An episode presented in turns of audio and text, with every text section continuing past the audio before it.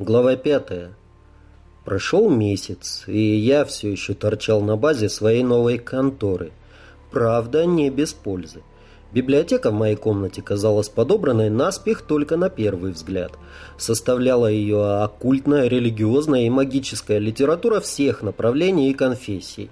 Сильно урезанный герметический корпус шестой редакции мило соседствовал с основами боевой магии и бредовейшим астральным карате – много было явной ерунды, но многое из того, что я мысленно про себя проговаривал, вдруг отзывалось в моей голове легким шелестящим звоном и покалыванием в пальцах. Кое-что оказалось настолько засорено лишними движениями, что работало едва на несколько процентов от возможного. Еще я тренировал ребят и тренировался сам под руководством Ли Донга. Таким было мирское имя учителя Инеида. И гонял он меня словно зайца. Был еще один мастер, к которому я убегал, как только выпадало свободное время.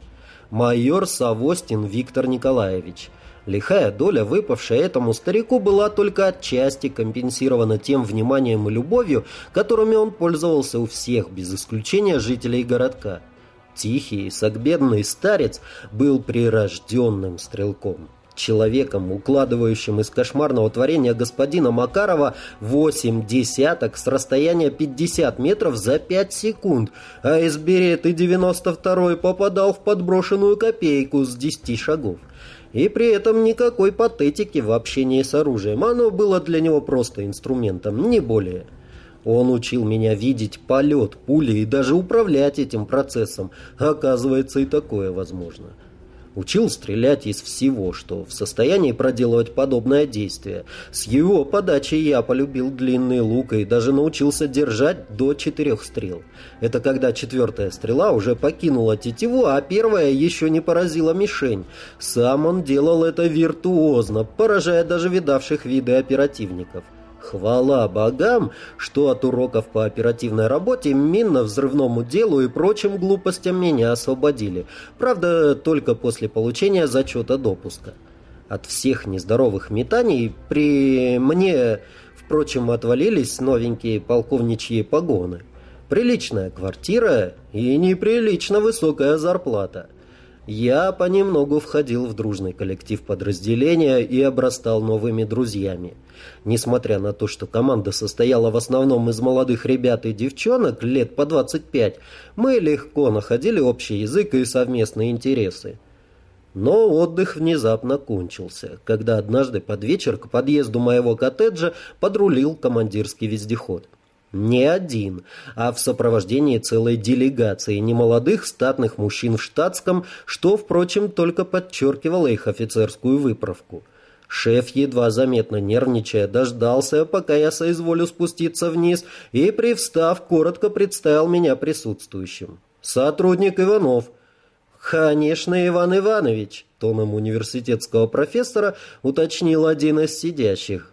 Крупный седой мужчина в дорогом черном костюме и роскошных туфлях. «К вашим услугам!» Я коротко поклонился и вопросительно посмотрел на Логинова. Тот немного поерзал в кресле и, махнув мне рукой, «Садись, мол», обвел всех взглядом. «Иван Иванович», — начал тот, который сидел напротив меня, светло-серый костюм, седая, почти львиная грива и холодный пронизывающий взгляд из-под золоченой оправы. А стеклышки-то, кстати, с секретом. Уж больно плотно информационный сгусток клубился вокруг них. На верхнее зрение я переходил уже машинально, но тут меня ждал почти полный облом. Все трое были настолько плотно прикрыты защитными коконами, что даже настроение угадать было сложно. Но, несмотря на это, запах силы и власти был столь силен, что звучал в каждом слове или жесте. Мы обратились к вашему руководству с просьбой подыскать нам наиболее квалифицированного сотрудника для проведения крайне важной для нас операции. Я спокойно ждал продолжения. Примерно полтора года назад военно-космическая служба раннего обнаружения и оповещения заметила приближение к Земле довольно крупного космического тела. Оно, как и обычный астероид, было захвачено полем тяготения и почти полностью сгорело в атмосфере, но какая-то часть упала на поверхность. В район падения была направлена экспедиция РАН для отыскания уцелевших фрагментов. Через сутки после выхода в район катастрофы группа прервала радиоконтакт.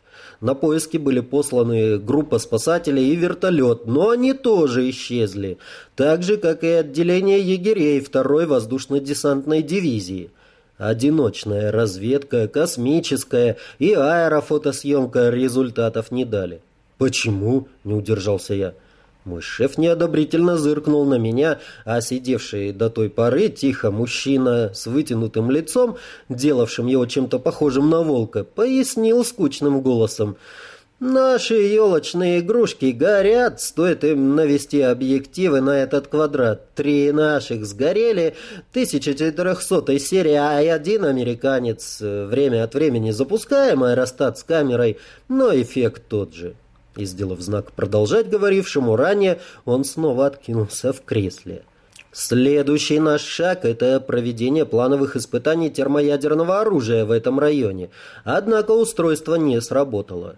Тут Львиногривый сделал паузу, спокойно и, как мне показалось, немного иронично посмотрел мне в глаза и продолжил – в случае вашего выпадения из эфира более чем на пять суток мы планируем накрыть весь район химическим, а затем термитным оружием.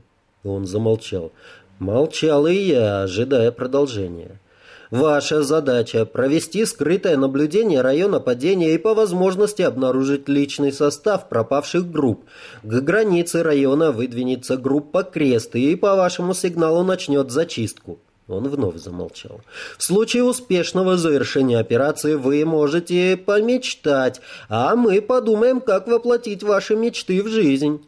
Они словно по команде поднялись и, сухо кивнув на прощание, отбыли во свояси, оставив меня в совершеннейшей прострации. Вопросов у меня было столько, что можно было издать их отдельной книгой, но ответов ждали все-таки от меня.